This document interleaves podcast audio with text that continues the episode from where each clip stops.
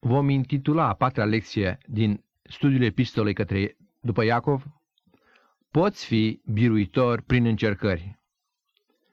Te-ai întrebat vreodată, ascultând o predică minunată, o predică care te-a mișcat: voi putea să trăiesc și eu o viață de creștin și să fiu, să rămân cu totul pe placul Domnului? Te-a descurajat gândul acesta? Ai privit poate la alții și ți-ai spus: păi, sigur, lor le este ușor să vorbească despre biruință. Ei n-au problemele pe care le am eu. Ei nu știu prin ce greutăți trec eu. Ei nu știu cu ce fel de oameni am eu de-a face. Epistola lui Iacov ne arată cum poate fi biruitor orice copil al Domnului, indiferent de situația în care se află atunci când trece prin încercări. Domnul vrea să dea biruința prin încercări fiecărui copil al său. Domnul nu face părtinire între copiii săi. El nu iubește pe unii mai mulți și pe alții mai puțin. Domnul este un tată veșnic, un tată desăvârșit. Îi iubește la t- pe toți, copiii săi la fel, și vrea ca fiecare copil să se poată bucura, încă aici pe pământ, de moștenirea biruinței pe care a hărăzit-o fiecăruia. De aceea, se merită să perseverezi până la capăt. Se merită să nu descurajezi în viață, pentru că există o biruință minunată pentru fiecare copil care se încrede în Tatăl său. Să ne rugăm Domnului. Doamne Tată, îți mulțumim că oricine este născut din Tine, și avem făgăduința aceasta în cuvântul Tău, este și biruiește lumea. Îți mulțumim că Domnul Iisus a biruit lumea, păcatul, moartea, iadul, și tot El ne-a spus: îndrăzniți, căci eu le-am biruit pe toate. Îți mulțumim că ceea ce are biruință asupra lumii, asupra încercărilor, este credința pe care ne-ai dat-o odată pentru totdeauna. Îți mulțumim că această credință nu este clădită pe părerile oamenilor, ci pe cuvântul Tău, care rămâne tare, de neclintit, atunci când valurile încercării lovesc. Îți mulțumim că credința vine prin auzire și auzirea vine prin cuvântul lui Dumnezeu.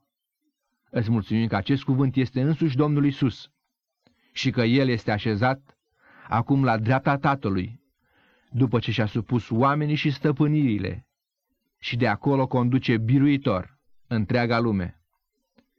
De aceea, noi copiii Tăi nu ne clătinăm în încercări, pentru că am primit o împărăție care nu se poate clătina, și de aceea suntem recunoscători, în numele scump al Domnului Iisus. Amin.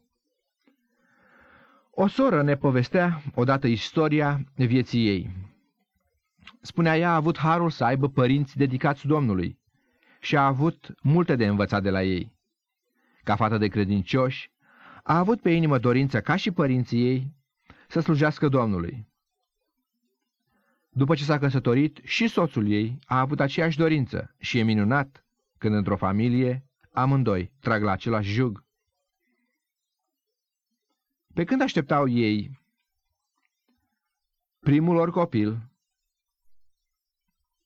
la naștere, cel așteptat cu atâta drag, au descoperit că are un handicap. Nu-i nimic, și-au spus ei, copiii sunt un dar de la Domnul. Domnul nu face greșeli, chiar dacă noi, oamenii, credem că El face greșeli, și El știe de ce se nasc unii cu un handicap și alții fără handicap. Ea și-a însușit promisiunea Domnului din Psalmul o sută treizeci și nouă, unde spune că orice nou născut este o făptură atât de minunată. Și au, și-au spus ei, copiii fiind un dar de la Domnul, îi vom, îl vom iubi și îl vom îngriji cu și mai multă grijă, pentru că ei știau din cuvântul Domnului că toate lucrurile, nu doar cele bune, toate lucrurile lucrează împreună spre binelor celor ce iubesc pe Domnul. La vârsta de unsprezece ani, copilul s-a dus la țară, la bunici, și s-a dus la scăldătoare în râu. Pe, pentru prima dată, fiind în apă, s-a înnecat. A fost grea pierderea, dar Domnului își poți spune, El te înțelege, pentru că El îi dă copiii și tot El îi cheamă acasă, la casa cerească, casa pe care nu mai părăsești niciodată. Al doilea copil, o fată frumoasă, cu două zile, înainte de a termina facultatea, a suferit un accident de mașină și s-a dus și ea la Domnul. Fratele și sora erau o familie primitoare de oaspeți și aveau dragoste pentru tineri. Primeau în casa lor micuță, în chirie, tineri creștini din alte orașe, care urmau la universitate în orașul lor. Din banul lor dădeau și partea Domnului, știind că toate vin de la El. Într-o zi, soțul a suferit o pană de cauciuc. S-a dat jos să schimbe roata la mașină și în timp ce schimba roata, un șofer cu camionul, s-a aflat mai târziu că era beat, a intrat cu camionul el și l-a omorât pe loc. Vă închipuiți ce era pe biata soră. Visurile, nădejdurile ei de a mai sluji Domnului împreună cu toată casa ei se spulberaseră. De ce așa? O știe El. Oamenii nu înțeleg. Dar Domnul înțelege, pentru că și El a avut un fiu. Și acest fiu a murit, de aceea Domnul înțelege toți aceia care trec prin asemenea încercări. Sora pierduse doi copii și soțul și rămăsese singură. Dar nu s-a descurajat. A mers mai departe în ciuda tuturor greutăților. În loc să-și plângă soarta, în loc să se închidă în casă și să nu mai vadă pe nimeni, în loc să se uite cu mânie la Dumnezeu și să-i spună, de ce mi-ai luat familia? De ce mi-ai luat ce am avut mai scump? Am căutat să te slujesc, te-am iubit cum am știut și ca răsplată uite ce mi-ai făcut. Așa se roagă unii. Sau putea să spună, cum a spus o altă soră, nu-i de mirare că ai prieteni așa puțini dacă te porți așa cu ei. Nu.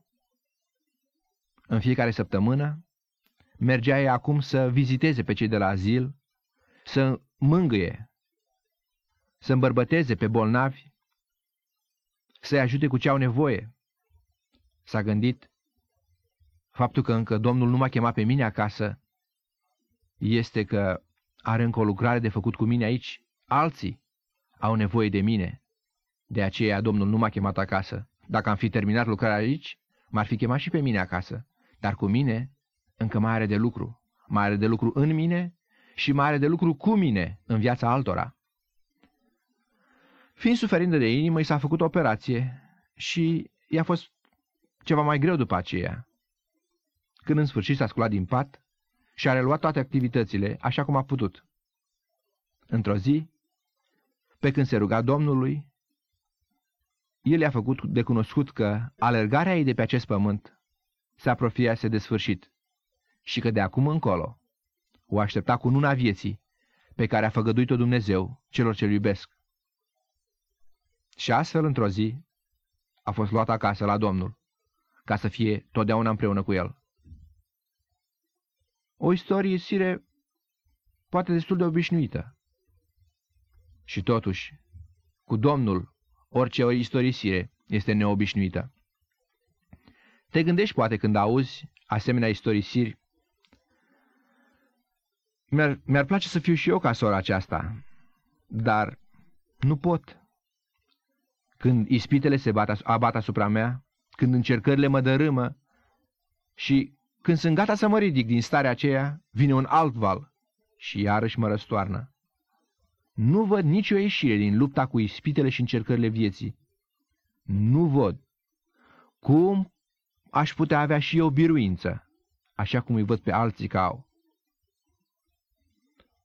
Iacov își începe epistola sa scriind despre încercarea credinței și vă aduceți aminte că el se adresează, în primul rând, credincioșilor care proveneau din poporul evreu. Iacob, rob al lui Dumnezeu, și al Domnului Isus Hristos către cele douăsprezece seminții care sunt împrăștiate.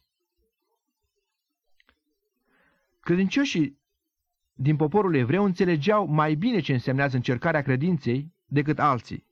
Frații mei, spune el la versetul doi, să priviți ca o mare bucurie când treceți prin felurite încercări. De ce aceștia înțelegeau mai bine ca alții? Pentru că, înainte de a se întoarce la Domnul, aceștia suferiseră ca evrei sub stăpânirea romană. Vă aduceți aminte? Romanii aveau dreptul de viață și de moarte pe vremea aceea. Ca popor era greu să te afli sub o armată de ocupație, dar poporul era unit, tot poporul era în aceeași situație și se ajutau unii pe alții. După ce însă unii dintre evrei au primit cuvântul Domnului, l-au primit pe Domnul Iisus ca Mesia lor, acești evrei au avut de suferit acum din mâna celor de un neam cu ei care nu credeau că Domnul Iisus Hristos este Mesia. Ei așteptau un Mesia care să îi libereze de romani, nu un Mesia care să moară pe cruce. Curând după aceea, însă, la anul șaptezeci, împăratul roman Titus a adus o știre împotriva Ierusalimului, la ras a distrus templul și iată-i pe evrei împrăștiați în toată lumea. Printre aceștia se aflau și evreii care se întorseseră la Domnul Iisus, despre care Iacov scrie, cele douăsprezece seminții care sunt împrăștiate în tot Imperiul Roman. Însuși Domnul Iisus le spusese la Matei capitolul douăzeci și patru, dacă vă mai aduceți aminte, atunci când veți vedea Ierusalim înconjurat de oști, să știți că pustiirea lui este aproape și să fugiți din el. Acești evrei acum trăiau ca străini printre păgâni. Să revenim la situația noastră. Creștini din secolul douăzeci. Cum vom trăi noi pentru Domnul când credința noastră este pusă la, înș- la încercare? Când cei de un neam cu noi se întorc împotriva noastră? Când viața cu problemele ei se întoarce și ea împotriva noastră? Când cei dragi ne părăsesc într-un fel sau altul? Când te simți de multe ori ca Ilie, care, deși avusese o biruință împotriva preoților lui Baal, acum fugea de Izabela, o femeie, și se ruga Domnului: Doamne, am rămas numai eu singur și caută să-mi ia viața. Știu oare că numai în situații ca aceasta încercarea îți va arăta dacă credința ta este adevărată sau nu? Atunci când credința este pusă la încercare, oamenii care te privesc vor ști dacă credința ta rezistă împotriva furtunilor de care toți au parte, și cei credincioși și cei necredincioși. Ei vor să știe dacă credința aceasta este ceva mai mult decât o cârje pe care te poți sprijini. E mai mult decât o vorbă goală. Vor să știe, se pot ei sprijini pe credința aceasta să trăiască? Vor să știe, tu trăiești ce mărturisești altora? Dacă da, fii sigur că unii dintre ei vor dori să aibă și ei o astfel de credință.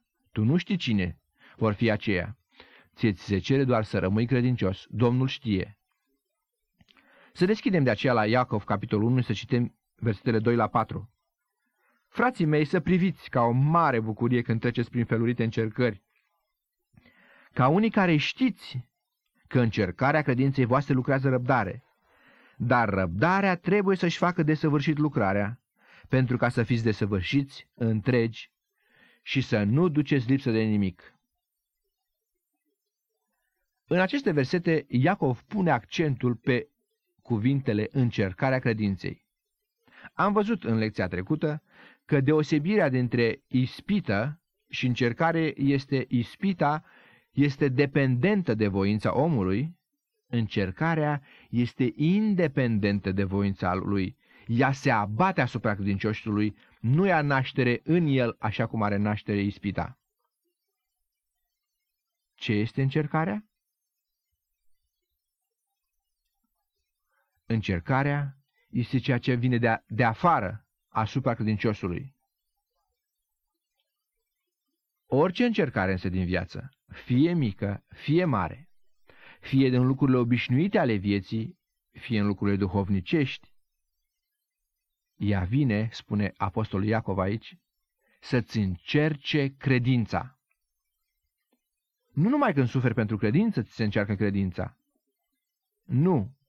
Iacov nu califică încercarea credinței, ci spune că orice încercare ți se abate asupra ta vine să-ți încerce credința. Cuvântul a încerca înseamnă în grecește a arăta, a demonstra, a dovedi ceva. Nu vreau însă să fiu înțeles greșit aici. Încercarea credinței nu vine ca să-ți dovedească dacă credința ta este cea adevărată sau nu. De ce? Pentru că Domnul știe că credința pe care ai primit-o prin Domnul Iisus Hristos este cea adevărată. El știe care sunt copiii lui și care nu sunt. Nu! Încercarea credinței are un scop bine determinat, spune Iacov, și anume de a demonstra, de a-ți arăta dacă ai răbdare sau nu o ai. Și Domnul o îngăduie încercarea ca ea să lucreze, să producă răbdare, spune versetul trei, în viața credinciosului. Acesta este primul scop. Scopul final al încercării este de a-l face pe cel credincios o persoană matură sau, după cum citim la versetul patru, ca să ajungem desăvârșiți, întregi și să nu ducem lipsă de nimic. Să recitim versetele doi și trei din nou ca să înțelegem din nou acest pasaj atât de important.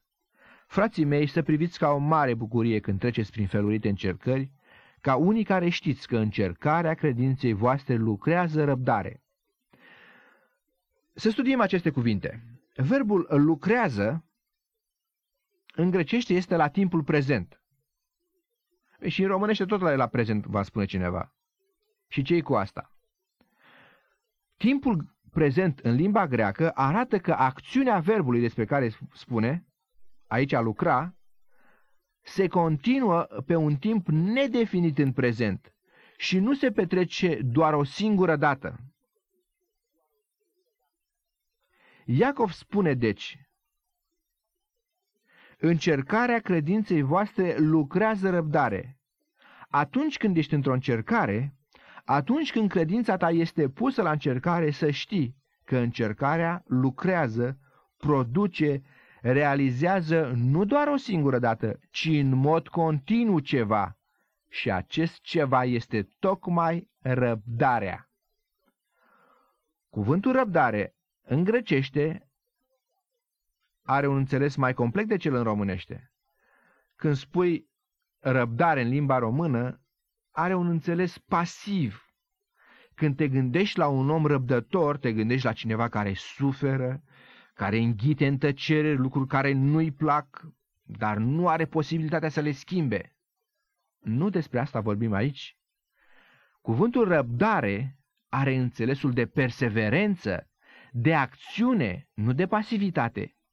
Are înțelesul de putere de a te împotrivi activ, nu pasiv încercărilor, ca să le învingi tu pe ele, nu să te învingă ele pe tine. Cuvântul răbdare este folosit de Domnul Iisus la Luca. Deschideți la Luca, capitolul douăzeci și unu, la versetul nouăsprezece. Să citim de la versetul șaisprezece. Veți fi dați în mâinile lor până și de părinții, frații, rudele și părinți și prietenii voștri și vor omorî pe mulți dintre voi. Veți fi urâți de toți din pricina numelui meu, dar niciun păr din cap nu vi se va pierde. Versetul nouăsprezece, același cuvânt este folosit ca și la Iacov doi, unu cu doi. Prin răbdarea voastră vă veți câștiga sufletele voastre. Prin faptul că veți persevera în ciuda opoziției și că nu vă veți lăsa speriați și amenințați, vă veți câștiga sufletele voastre. În Luca, capitolul douăzeci și unu, de la versetul cinci înainte, Domnul le istorisește ucenicilor despre nimicirea Ierusalimului și de faptul că ei vor fi urâți de toți oamenii, până și cei din familie, din pricina numelui său. În aceste împrejurări, Domnul le va da ce anume să vorbească și cum să se poarte. Deși oamenii vor fi împotriva lor, Totuși, ei le vor răspunde printr-o vorbire și purtare superioară. Nu neapărat vor tăcea din gură, ci vor avea o vorbire și purtare superioară, nu se vor purta la fel ca ei. În versetul nouăsprezece, Domnul conclude: prin răbdarea voastră, prin perseverența voastră, prin activitatea voastră, vă veți câștiga sufletele voastre. Ca urmare a acestui proces de răbdare continuă, vedeți, e un proces continuu, nu doar o singură dată, a lucra arată un proces continuu, creștinul se maturizează. La Iacov, capitolul unu, versetul patru, spune: dar răbdarea, faptul că ai primit-o nu, nu-i de ajuns, trebuie să-și facă desăvârșit lucrarea, trebuie să, mea, să, să o duci la capăt, pentru că scopul ei final este să mă facă pe mine, copilul său, desăvârșit, întreg și să nu duc lipsă de nimic. Cuvântul desăvârșit înseamnă a fi întreg, a fi ceea ce Domnul vreau să fiu, a ajunge la statura de om mare. Nu înseamnă un om neapărat care n-a mai făcut niciun păcat până la sfârșitul vieții. Nu înseamnă desăvârșit în sensul lui Dumnezeu desăvârșit, ci un om care a ajuns în credință la statura de om mare. Opusul desăvârșirii, opusul omului mare în Scriptură, este a fi copil în credință.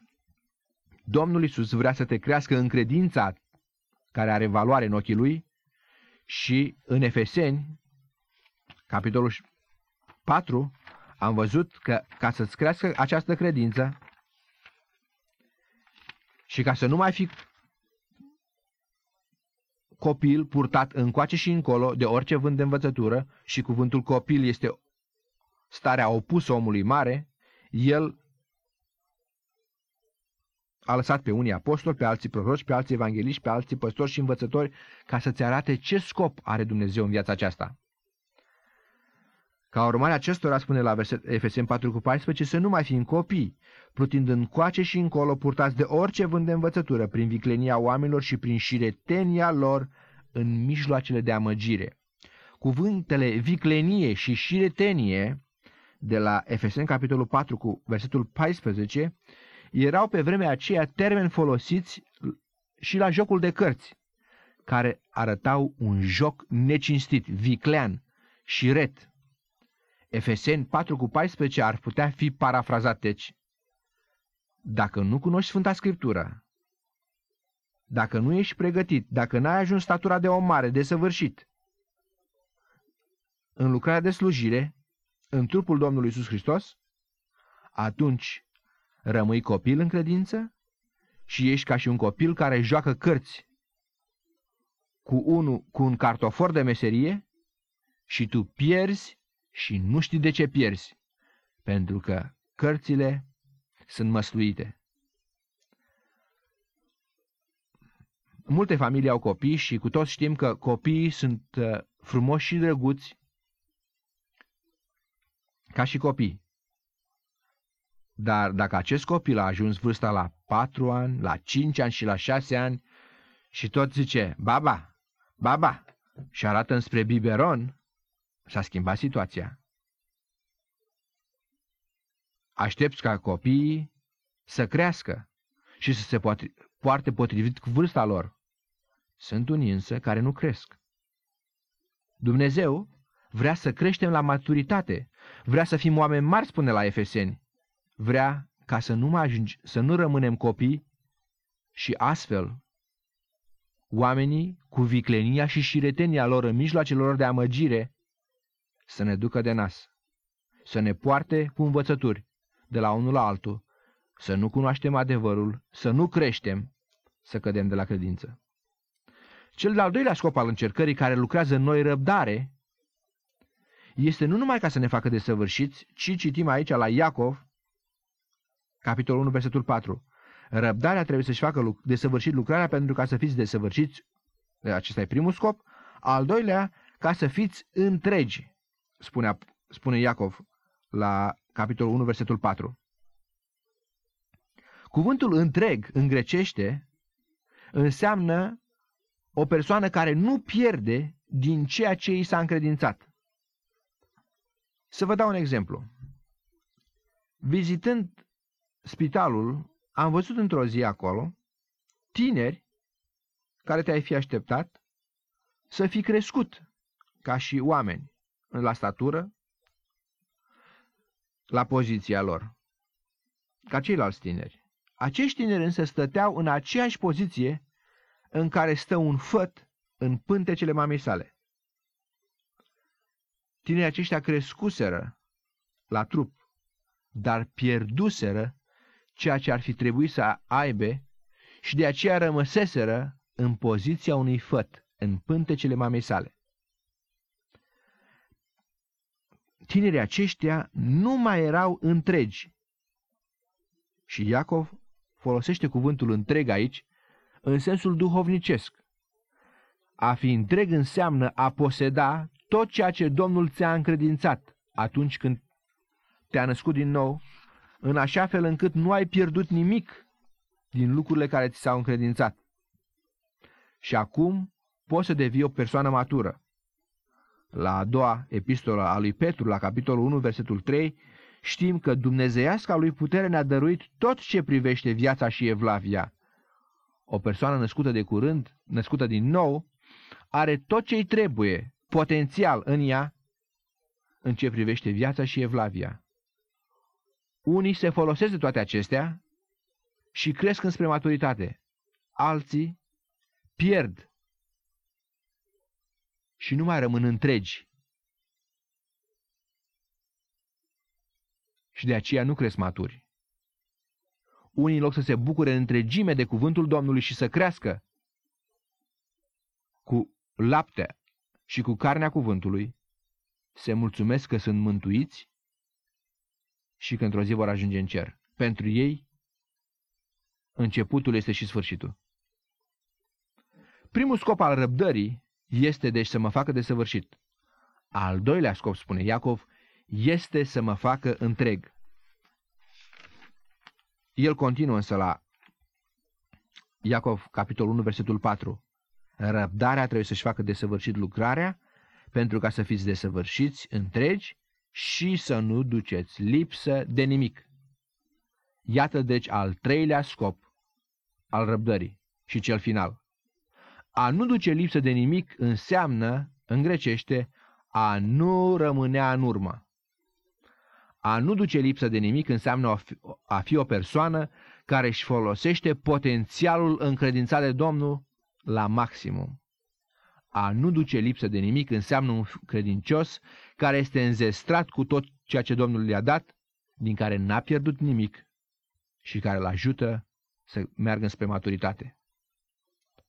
Atunci când te uiți la tine, poți să afirmi despre tine că ești un copil al Domnului care nu duce lipsă de nimic în cele spirituale? O persoană care își folosește tot potențialul? Dacă nu, de ce oare? Este vina lui Dumnezeu? Sau ești prea ocupat cu treburile lumii acesteia, cu treburile vieții, care îți preocupă mintea, inima, greutățile, frământările, îngrijorările, încât nu vezi care este scopul final al încercărilor care vor să te crească, să te maturizeze, să te facă răbdător, să te facă matur și în loc să ai bucurii, ești întristat din cauza lor. În loc să fii crescut în credință, ca să aduci și pe alții la credință, ai mereu nevoie să pui din nou bazele credinței. Ai rămas imatur. În epistola către evrei, ni se arată un contrast între starea de copil în credință și starea de om mare. Unul din subiectele principale ale epistolei către evrei este tocmai răbdarea sfinților până la sfârșit. Ce se întâmplase cu credincioșii din epistola către evrei? Și în epistola către evrei și a lui Iacov se adresează în primul rând unor creștini proveniți din poporul evreu. Cei cărora li se adresează epistola către evrei au și ei de suferit pentru credința lor. Și citim că unii li s-au luat casele, alții au pierdut tot ce au avut, alții au avut de suferit, alții li s-au luat familiile. Cunoașteți capitolul unsprezece și doisprezece de la evrei. Cei cărora le se scrie însă acum le e frică să sufere și ei așa cum au suferit cei din Vechiul Testament. Pentru acești creștini, încercarea credinței, în loc să-i maturizeze, în loc să meargă înainte cu Domnul Iisus, ei sunt ispitiți acum să se întoarcă înapoi la lege, să se întoarcă la Vechiul Testament, ca nu cumva să mai trebuiască să sufere și din partea compatrioților evrei care îi urau pentru că îl primiseră pe Iisus ca Iesua Hameșia, ca Iisus Mântuitorul. Acești credincioși, cărora le se scrie în epistola către evrei, ar vrea să, să se lapede într-un fel, să nu mai sufere. Și de aceea, la capitolul zece de la Evrei, cu versetul douăzeci și cinci, douăzeci și patru și douăzeci și cinci, spune: să veghem asupra altora, unii asupra altora, ca să ne îndemnăm la dragoste și la fapte bune, să nu părăsim adunarea noastră cum au obiceiul unii, ci să ne îndemnăm unii pe alții, și cu atât mai mult cu cât vedeți că ziua se apropie. De frica încercărilor, de frică ca să nu mai sufere, părăseau adunarea și ar fi preferat să meargă înapoi la lege, la Vechiul Testament, cel puțin ziceau ei, în asta nu trebuie să suferim. Apostolul este însă supărat cu starea lor de a da înapoi și la capitolul cinci, versetul unsprezece, le spune: în adevăr, voi care de mult trebuia să fiți învățători, aveți iarăși trebuință de cineva ca să vă învețe cele dintâi adevăruri ale cuvintelor lui Dumnezeu și ați ajuns să aveți nevoie de lapte și nu de hrană tare. Cei din credincioși în epistola către evrei nu mai aveau priceperea să distingă de ce trebuie să sufere pentru credința lor și deci, comparându-se capitolul cinci din Evrei cu capitolul unu de la Iacov, versetul patru, ei duceau lipsă, nu erau întregi. Evrei cinci cu doisprezece continuă și treisprezece. Și oricine nu se hrănește decât cu lapte, nu este obișnuit cu cuvântul despre neprihănire, căci este prunc. Dar hrana tare este pentru oamenii mari, nu pentru copii, pentru acei a cărora judecată s-a deprins prin întrebuințare să deosebească binele de răul. Îmi dau seama, spune apostolul, că voi nu puteți mânca hrană tare, ci aveți iarăși nevoie de lapte. Era o vreme când creșteați și laptele vă ajuta la maturizare, dar acum ar fi trebuit să vă hrăniți cu carne, ar fi, tip, ar fi fost timpul să fiți învățători, să aduceți pe alții la credință. Dar voi trebuie să mergeți din nou la școală, să vă recalificați. De aceea, spune el la capitolul șase de la Evrei, versetul unu, să lăsăm în adevărurile începătoare ale lui Hristos și să mergem spre cele desăvârșite, din nou același cuvânt ca și la Iacov, cuvântul desăvârșit. Matur, un om care nu-i lipsește nimic, un om echipat. Să mergem înspre cele desăvârșite. Cuvântul desăvârșit de la Evrei unu este același cuvânt folosit la Iacov unu cu patru, pentru ca să fiți desăvârșit. Care este timpul cel mai prielnic de a învăța cuvântul lui Dumnezeu? Care este timpul în care avem cea mai mare nevoie de Domnul? Care este timpul când părtășia cu Domnul este mai dulce și mai intimă? Nu este oare timpul când trecem prin felurite încercări și când nu mai știm încotro să apucăm? Datorită faptului că suntem slabi, că avem tendința să dăm înapoi, Dumnezeu știe de ce avem nevoie ca să ne aducă la desăvârșire și de aceea El trimite încercarea credinței noastre.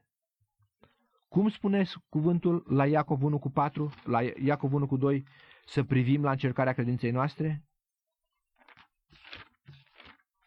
Frații mei, să priviți ca o mare bucurie.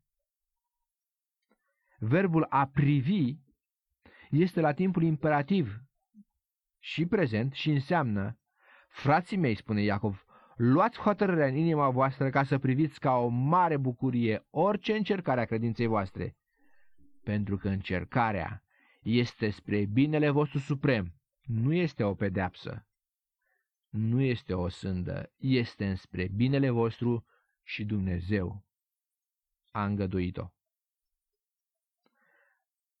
Tot la versetul doi, Iacov menționează aici felurite încercări. Cuvântul felurite înseamnă încercări de tot felul, arătând că există o mare varietate de feluri în care vine încercarea credinței. Iacov nu spune în mod specific de unde vine încercarea și el cuprinde în cuvântul felurite orice fel de încercări care vin. Și nu aceasta este important. Important este că ele vin ca să ne încerce credința. Unii credincioși spun că numai atunci când suferi în mod direct pentru credință poți considera aceasta o veritabilă încercare a credinței, pe când celelalte încercări din viață nu le poți considera. Iacov însă nu spune lucrul acesta. Iacov spune că asupra creștinului vin felurite, diferite, multiple încercări din diferite surse. Toate aceste încercări au ceva în comun. Ele vin să încerce credința copiilor Domnului. De exemplu, bați un cui și te lovești cu ciocanul peste mână. Și ce durere simțiți? Sau mergi pe stradă și cineva te calcă pe picior. Cazi. Ți-ai murdărit haina. Se pune întrebarea, sunt acestea încercări ale credinței sau nu sunt? Sigur că sunt încercări. De ce? Pentru că împreună cu încercarea, care vine independent de voința ta, vine și ispita, care este dependentă de voința ta, ca să spui un lucru nepotrivit, să spui un lucru dăunător ție, dăunător mărturiei tale, și acest cuvânt nepotrivit să-ți producă amărăciune în sufletul tău, amărăciune în sufletul celui care ascultă. Este aceasta una din încercările felurite ale credinței despre care îi spune Iacov? Chiar când îți dai cu un cui în mână sau când te, te împiedici de cineva pe stradă? Este.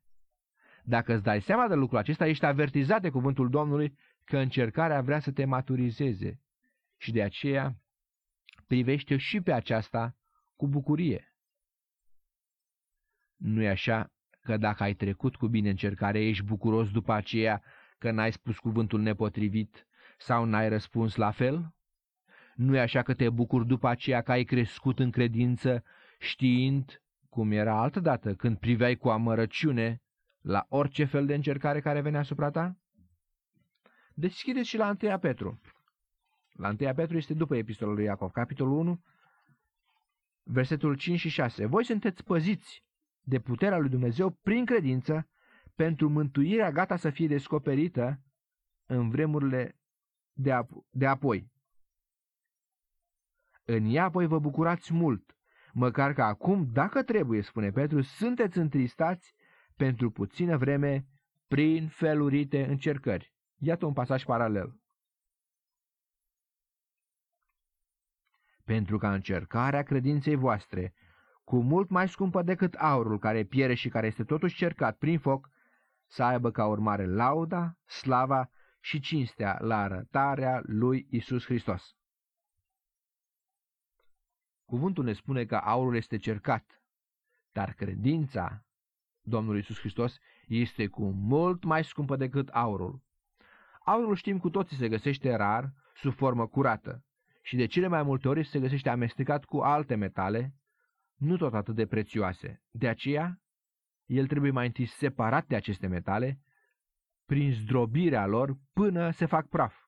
Și sigur, acesta este un proces dureros. De-abia după aceea, aurul care este amestecat este băgat în foc ca să fie curățit. Cei care fac procesul acesta trebuie să știe la ce temperatură să topească aurul, se topește aurul curat și care este punctul lui de fierbere. Astfel, aurul curat de douăzeci și patru de carate se topește la temperatura de o mie șaizeci și trei de grade Celsius, dar fierbe la temperatura de două mii nouă sute șaizeci și șase de grade Celsius. Există și aur de optsprezece carate format din optsprezece părți aur curat și șase părți aliaj. Tot așa există aur de paisprezece carate, de opt carate, dar valoarea cea mai mare o are cel curat de douăzeci și patru de carate. Vedeți de ce este nevoie de o temperatură înaltă pentru a obține aurul cel mai curat? Cel care îngăduie încercarea credinței vrea să obțină aur și El știe până la ce temperatură poate să reziste fiecare din noi pentru ca să înlăture impuritățile. Cei care nu rezistă au mai multe impurități. Cei care rezistă sunt curățiți tot mai mult. Domnul ne pune pe fiecare din noi în cuptor și tot El ne scoate de acolo în măsura în care rezistăm la aceste încercări. Vă aduceți aminte? Tot Dumnezeu L-a dus la cruce, în cuptorul acela încins, pe singurul Său Fiu. Nu romanii în ultimă instanță, nu evreii, nu oamenii, ci Dumnezeu L-a pus la cruce, pe singurul Său Fiu, dar nu L-a lăsat acolo. Tot El L-a înviat din morți. De aceea, atunci când ești încercat, nu fugi de încercare, nu te neliniști din pricina ei, nu dispera că nu mai ești plăcut înaintea Domnului. Dacă fugi de încercare, dacă te neliniștești și disperi, atunci răbdarea, spune Iacov, nu poate să-și mai facă desăvârșit lucrarea, pentru că tu refuzi să cooperezi cu cel care a dus încercarea.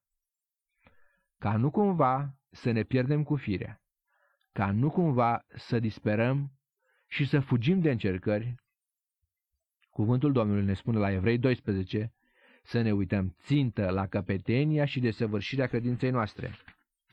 Evrei doisprezece. Adică la Iisus, care pentru bucuria care era pusă înainte a suferit crucea. Vedeți, a suferit-o. A disprețuit rușinea și acum și-a de la dreapta scaunul de domnia lui Dumnezeu. Uitați-vă dar cu luare aminte, spune la Evrei doisprezece cu trei, la Cel ce a suferit din partea păcătoșilor, cu voia lui Dumnezeu Tatăl, o împotrivire așa de mare față de sine, pentru ca nu cumva să vă pierdeți inima și să cădeți de oboseală în sufletele voastre. Tot astfel scrie Pavel la Romani. Și întoarceți la Romani, capitolul cinci. Lui datorăm faptul că prin credință am intrat în această stare de har în care suntem și ne bucurăm în nădejdea slavei lui Dumnezeu. Copiii care se bucură cei mai mult sunt aceia care se bucură în nădejdea slavei lui Dumnezeu. Versetul trei. Ba mai mult, ne bucurăm chiar și în necazurile noastre, pentru că știm că necazul aduce răbdare. Din nou cuvântul răbdare. Răbdarea? Ce aduce nenorocire? Nu, aduce biruință în încercare, iar biruința aceasta aduce nădejdea. Ce înseamnă nădejde? Ceva care sper să se întâmple și nu știu dacă se întâmplă? E ceva înșelător această nădejde? E creată de oameni? Versetul cinci. Însă nădejdea aceasta nu înșală, pentru că dragostea lui Dumnezeu a fost turnată în inimile noastre prin Duhul Sfânt care ne-a fost dat.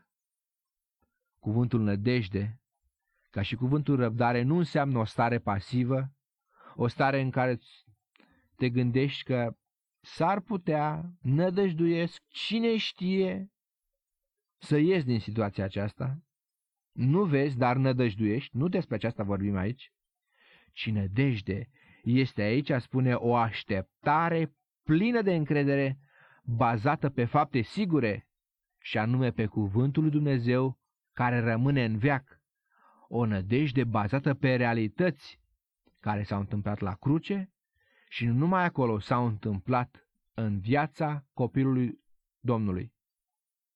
În Romani cinci, aceste realități sunt tocmai biruința în încercare. Răbdarea are ca obiect al credinței însăși persoana Domnului Iisus Hristos.